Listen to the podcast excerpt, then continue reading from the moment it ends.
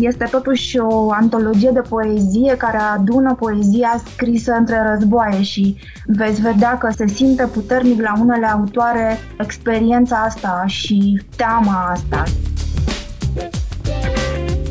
M-a uimit mult poezia Sandei Movilă din ultimul volum, în care se simte foarte tare o revoltă împotriva războiului.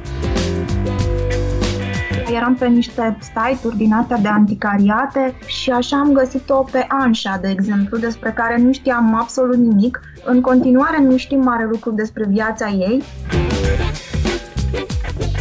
Nu știam de Madlena Andronescu, o poetă foarte interesantă, foarte jucăușă, așa o protofeministă foarte jucăușă și nesupusă. E vorba și de curiozitate foarte mare și pasiune pentru poezie și pentru literatura asta care a fost îngropată pur și simplu.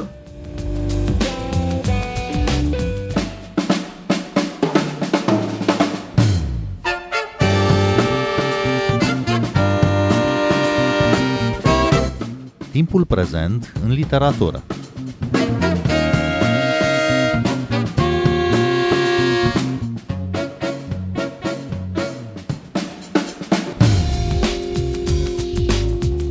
Bine v-am găsit! Eu sunt Adela Greceanu și invitata mea este una dintre coordonatoarele antologiei Un secol de poezie română scrisă de femei. Alina Purcaru, bun venit la Radio România Cultural! Bună ziua și mulțumesc pentru invitație! Ai publicat recent, împreună cu Paula Erizanu, la Cartier, volumul al treilea al acestei antologii, care cuprinde poete care au publicat în perioada interbelică. Ați uh, construit acest amplu proiect, un secol de poezie română scrisă de femei, pornind de la prezent.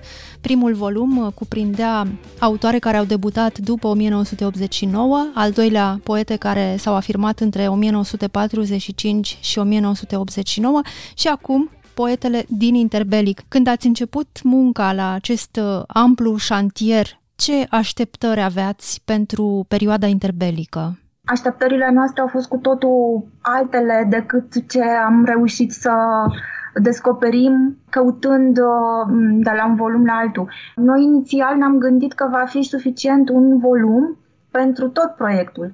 Folderul nostru inițial include și câteva autoare din perioada interbelică și din uh, perioada contemporană, dar văzând totuși că este atât de mult acolo, inclusiv dacă ne raportam doar la perioada de după 90, era foarte mult și am zis că dacă tot începem un proiect de felul ăsta, să-l facem cât de cât cum trebuie. Zic cât de cât pentru că fiind o antologie este clar o, o selecție, una din multele care se puteau face. Inevitabil au fost persoane, au fost poete pe care le-am umis fără voia noastră, dar uh, este o încercare, un prim pas, este o primă poartă deschisă către o zonă care merită cu asupra de măsură explorată în continuare.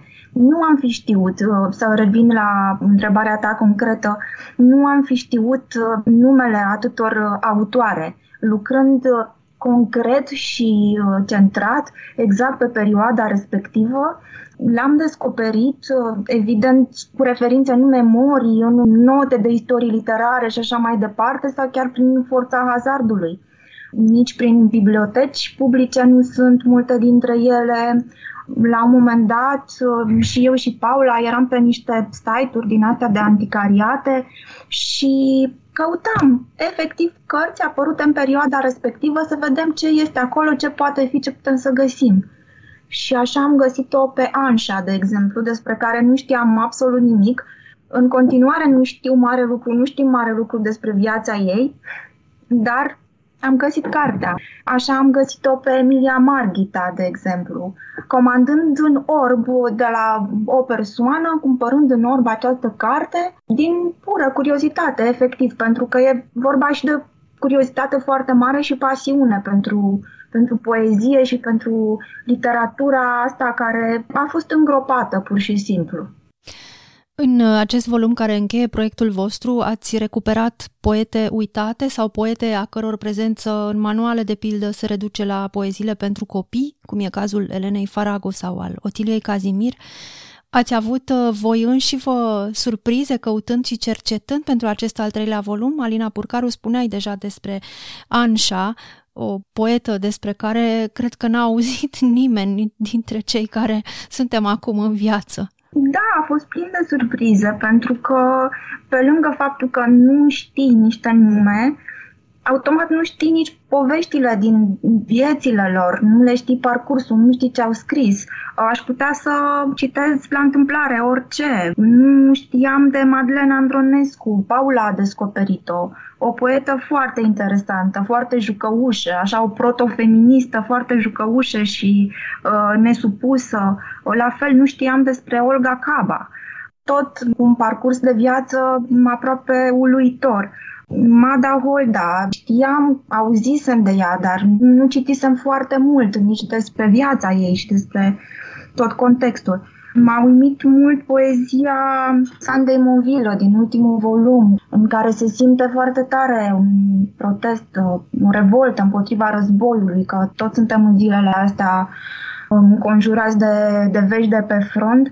Este totuși o antologie de poezie care adună poezia scrisă între războaie și veți vedea că se simte puternic la unele autoare experiența asta și teama asta. La Sanda Movilă și la Magda Isanos este foarte evidentă revolta împotriva acestor lucruri. E aproape un strigăt pacifist acolo. La Gata Bacovia, de exemplu, se simte tristețea și apăsarea, e mai puțin numit uh, și mai puțin descris contextul foarte concret, dar, dar senzația și apăsarea sunt acolo.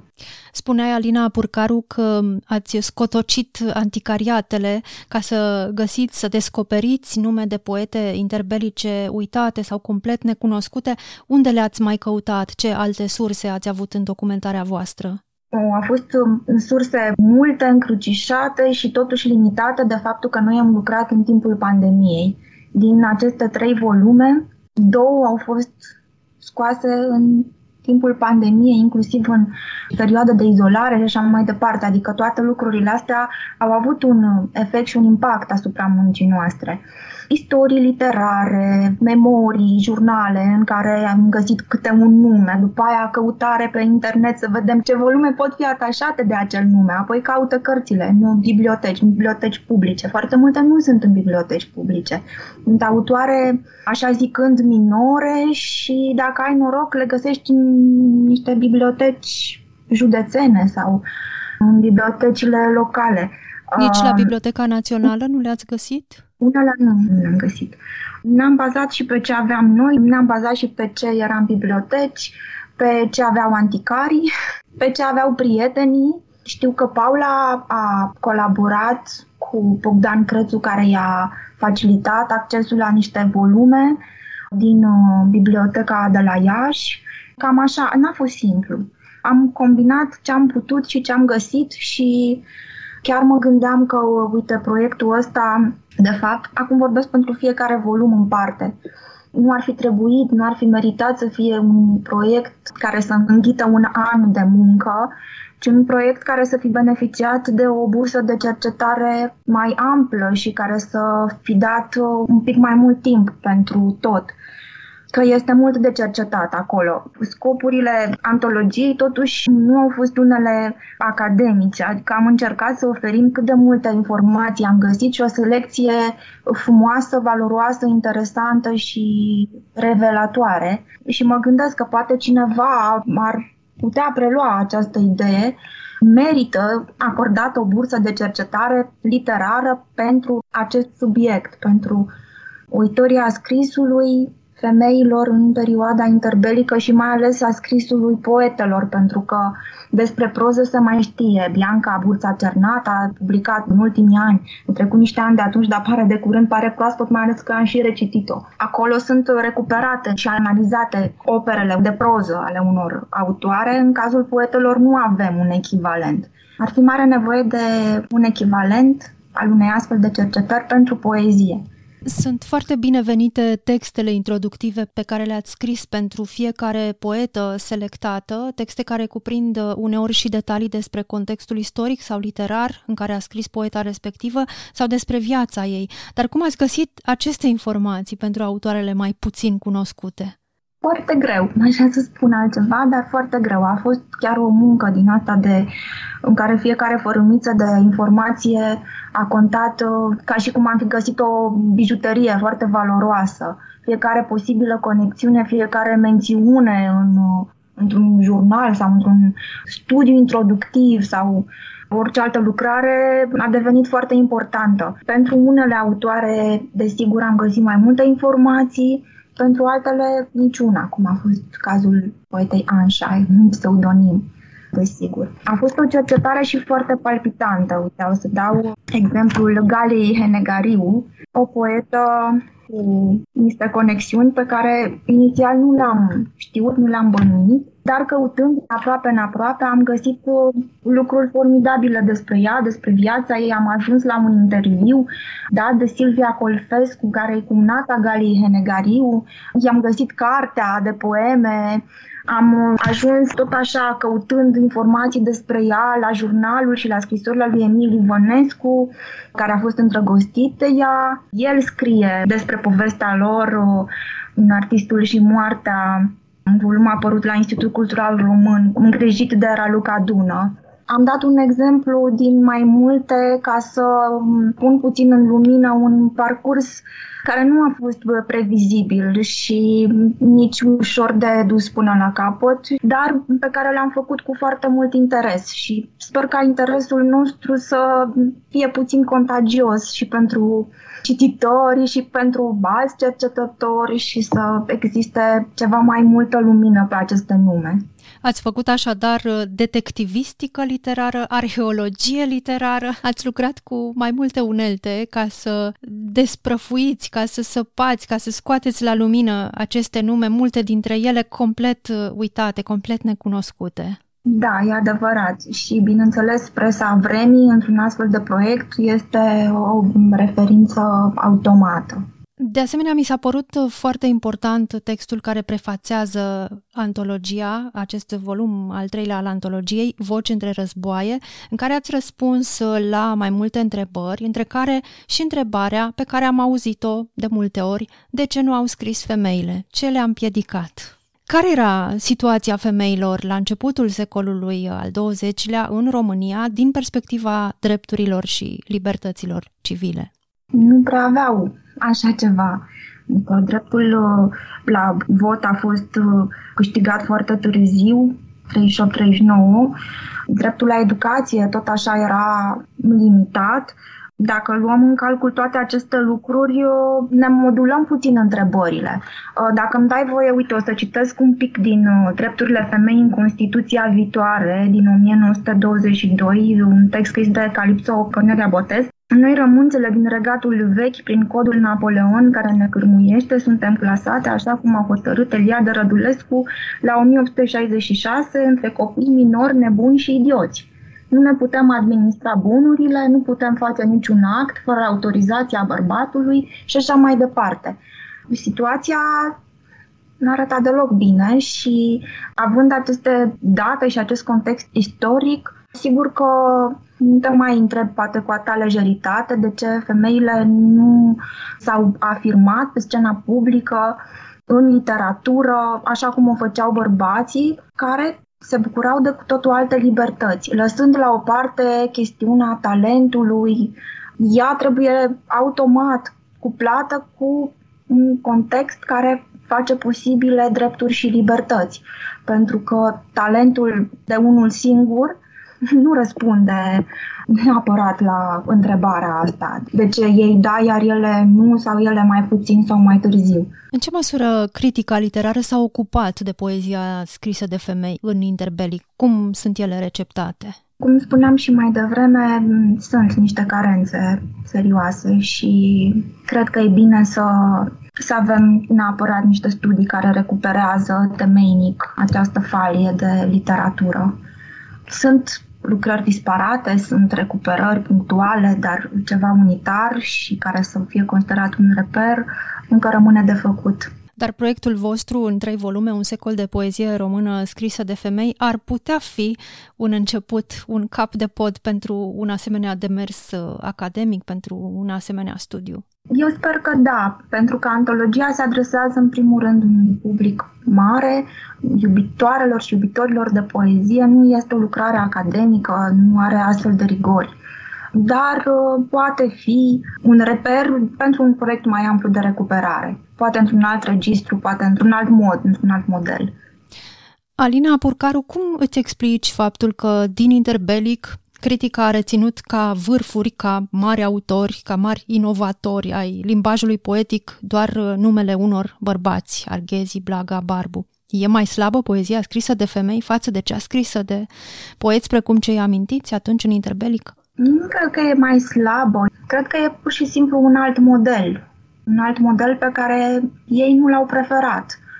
Că vorbim și de prejudecăți, de o închidere a criticii literare. Sunt foarte multe motive aici. Bineînțeles că e și un misoginism internalizat și nechestionat care a produs tot felul de excluderi de felul ăsta Cred că pur și simplu uneori se construiește un model dominant și ceea ce nu se încadrează în acel model mai ales venind dinspre niște voci care nu aveau mare autoritate, e lăsat la margine sau tratat altfel. Poate unei poete îi se putea spune domnișoara care scrie și asta nu părea o injurie.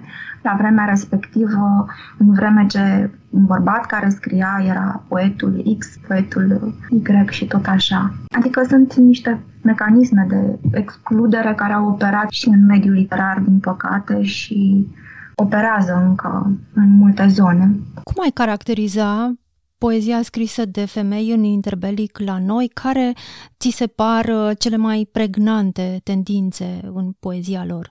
Ea reflectă practic dinamica de stiluri și de formule care a existat și în cealaltă poezie, în poezia majoritară, să spun, sau cea pe care o, o știm cu toții pentru că e canonică și am, am studiat-o și poezia scrisă de femei a mers în multe direcții. Avem poete simboliste, avem uh, prelungirea simbolismului, avem modernism, sămănătorism, toate direcțiile astea sunt ilustrate și de poete, nu doar de poeți. Atât că ele au fost puțin spre deloc studiate, Există și o poezie de observație socială, mai devreme am uh, pomenit-o pe Sanda Munvilă, Magda Isanos, la fel, și Maria Banuș. Mi se par ele niște poete care ar uh, merita mai multă atenție și care întregesc cu foarte multă bogăție de expresie ceea ce cunoaștem de fapt despre poezia interbelică, pe care ne imaginăm asociată cu Barbu, Arghezi, Blaga, mari poeți canonici. Și e păcat să nu ne uităm și către celelalte voci, măcar să vedem prin ce au avut diferit de spus, ce expresii au adoptat, cum au tratat ele niște teme care erau existente în epocă. Mi se pare un gest de curiozitate și de, uh, de adevăr până la urmă, și istoric, și literar, și e o valie foarte importantă și invizibilă. Alina Purcaru, ai putea identifica în poetele interbelice câteva precursoare pentru poezia scrisă de femei mai târziu? Da, da, da. Aș zice previzibil Maria Banuș, Magda Isanos, Uite, sunt uh, necunoscutele Madlena Andronescu și Emilia Marghita. Ele n-au cum să fie precursoare având o vizibilitate către zero. Adică nu poți să trasezi o istorie literară pornind de la numele lor, dar poezia lor anticipă cumva un, un suflu din asta dezinhibat al uh, poetelor de azi. Ele atunci au fost disprețuite, că, mă rog, faci pamflet, ce poezie e asta, prea descriptivă. De exemplu, Marchita are așa un fel de jurnal în versuri al vieții ei de studentă. O să încerc să caut măcar câteva versuri. Cele mai celebre cred că le-am menționat înainte, dar mi se pare important să vedem și acest filon subteran care leagă la generații distanță, poate niște poete care nici n-au auzit unele de altele. Uite, am deschis așa la întâmplare universitare 1. Începe cursul de filologie, dar n-am dormit azi noapte și mielene. Poate nu te aștept să citești în perioada interbelică versuri de felul ăsta, foarte directe, concrete, efectiv seamănă cu o poezie care s-ar scrie astăzi, de notație directă, imediată. Alina Purcaru, au rămas uh, poete interbelice neincluse în antologie? Eu cred că au rămas, dar nu le cunosc. Deci voi ați, uh, ați pus în antologie tot ce ați găsit? Tot ce am găsit, da, tot ce am găsit și ce am găsit valoros. Am citit, am triat și am selectat aici. Părerea mea este că sunt mult mai multe, dar nu am avut acces și sper să, să nu se oprească aici proiectul ăsta, pentru că mi se pare foarte interesantă toată dinamica din perioada respectivă și eu practic un continent de descoperit. Tu însăți uh, o să continui să cercetezi perioada asta? Nu știu, că abia am încheiat, practic de curând am încheiat uh, cercetarea pentru volumul ăsta. Cu siguranță o să am atenție pentru asta și probabil că o să vânez în continuare niște cărți. Nu știu dacă îmi pot asuma concret o continuare. Cred că pentru așa ceva chiar pentru o cercetare mai amănunțită e, e nevoie de un proiect din ăsta de recuperare și doar de asta. Adică nu de munci colaterale, nu de scris personal. E vorba de o cercetare foarte aplicată pe care sper să o facă un critic sau istoric literar, bărbat sau femeie. E vorba de un job în sine, de fapt. E vorba de un job în sine, da. E, e mult de căutat, e, e de stat în bibliotecă. Cum uh, ai lucrat, cum ai colaborat cu Paula Erizanu la aceste trei volume? Totul a mers foarte bine între noi. Nu a existat sincope, a existat o comunicare fluidă mereu. Problemele despre care vorbeam uh, mai devreme nu au fost ale mele, au fost ale amândurora.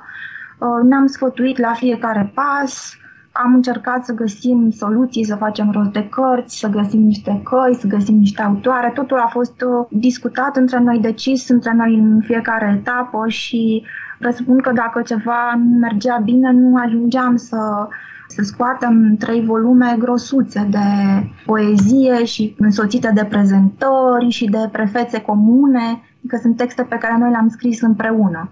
Și ca să reușești uh, asta, sigur că ai nevoie de o relație bună cu partenera de muncă și noi o avem, din fericire. Deci nu v-ați împărțit uh, autoarele, ați scris amândouă despre fiecare. Autoarele ni le-am împărțit, prefețele au fost scrise împreună, că au fost texte plimbate între noi și editate în comun. Dar bineînțeles că mm, pe textele de prezentare ne-am uitat amândouă am sfătuit și ne-am citit una pe alta.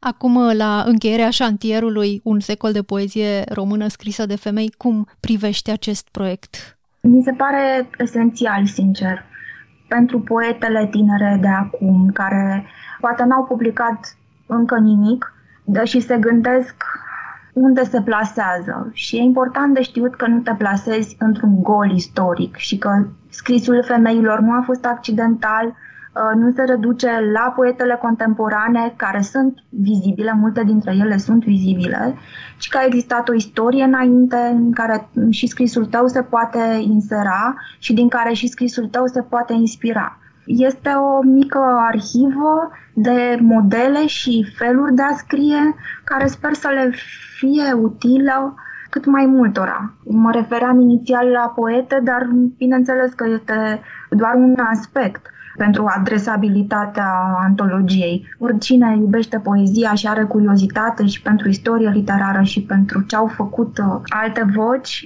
e din nou e o referință, cred, foarte bună pentru studenți și pentru noi, și pentru noi cele care am, uh, am lucrat la ea. Cred că ne, ne legăm destul de puternic de proiectul ăsta de recuperare. Chiar așa, ce ți-a adus ție personal, Alina Purcaru, ca poetă, tu însă ți ești poetă, ca comentatoare a poeziei? În primul rând, o mult mai bună cunoaștere și a poeziei și a istoriei. Mi-a adus multă bucurie și pasiune de a descoperi lucruri despre poete, cum spuneam, și viețile lor și încercările lor sunt foarte relevante pentru felul în care au reușit să-și facă un blog sau să-și găsească vocea. Sunt uh, niște povești pasionante. Am citit memorii ale lor, poate că dacă nu m-aș implicat în asta, nu aș fi avut acces la ele. Mi-a adus mult mai multe ore de citit poezie și nu poezie pe care aș fi ales-o dintr-o librărie, ci poezie pe care a trebuit să o caut mi-a adus și o bibliotecă mai mare de poezie, mult mai mare. Biblioteca mea de poezie s-a extins, cred că și-a triplat dimensiunile sau în orice caz a tot crescut. Mi-a adus multă bucurie și munca cu Paula a fost esențială. A fost ceva fără precedent pentru noi, ceva ce s-a și construit din mers, observând și îmbunătățind dar și temeinic, adică nu sperăm noi că nu au fost scăpări, ne-am dat silința să verificăm și să documentăm tot ce am, tot ce am inclus aici. Și cred că mai ai de spus că primele două volume deja au, au ajuns la ediția a doua, a existat ediția a doua a primului volum adăugită, acum apare ediția a doua a volumului al doilea. Alina Purcaru, îți mulțumesc uh, tare mult pentru interviu și îi invit pe ascultătorii noștri să caute toate cele trei volume pe care le-ai construit împreună cu Paula Erizanu, un secol de poezie română scrisă de femei apărute la cartier. Eu sunt Adela Greceanu, cu bine, pe curând!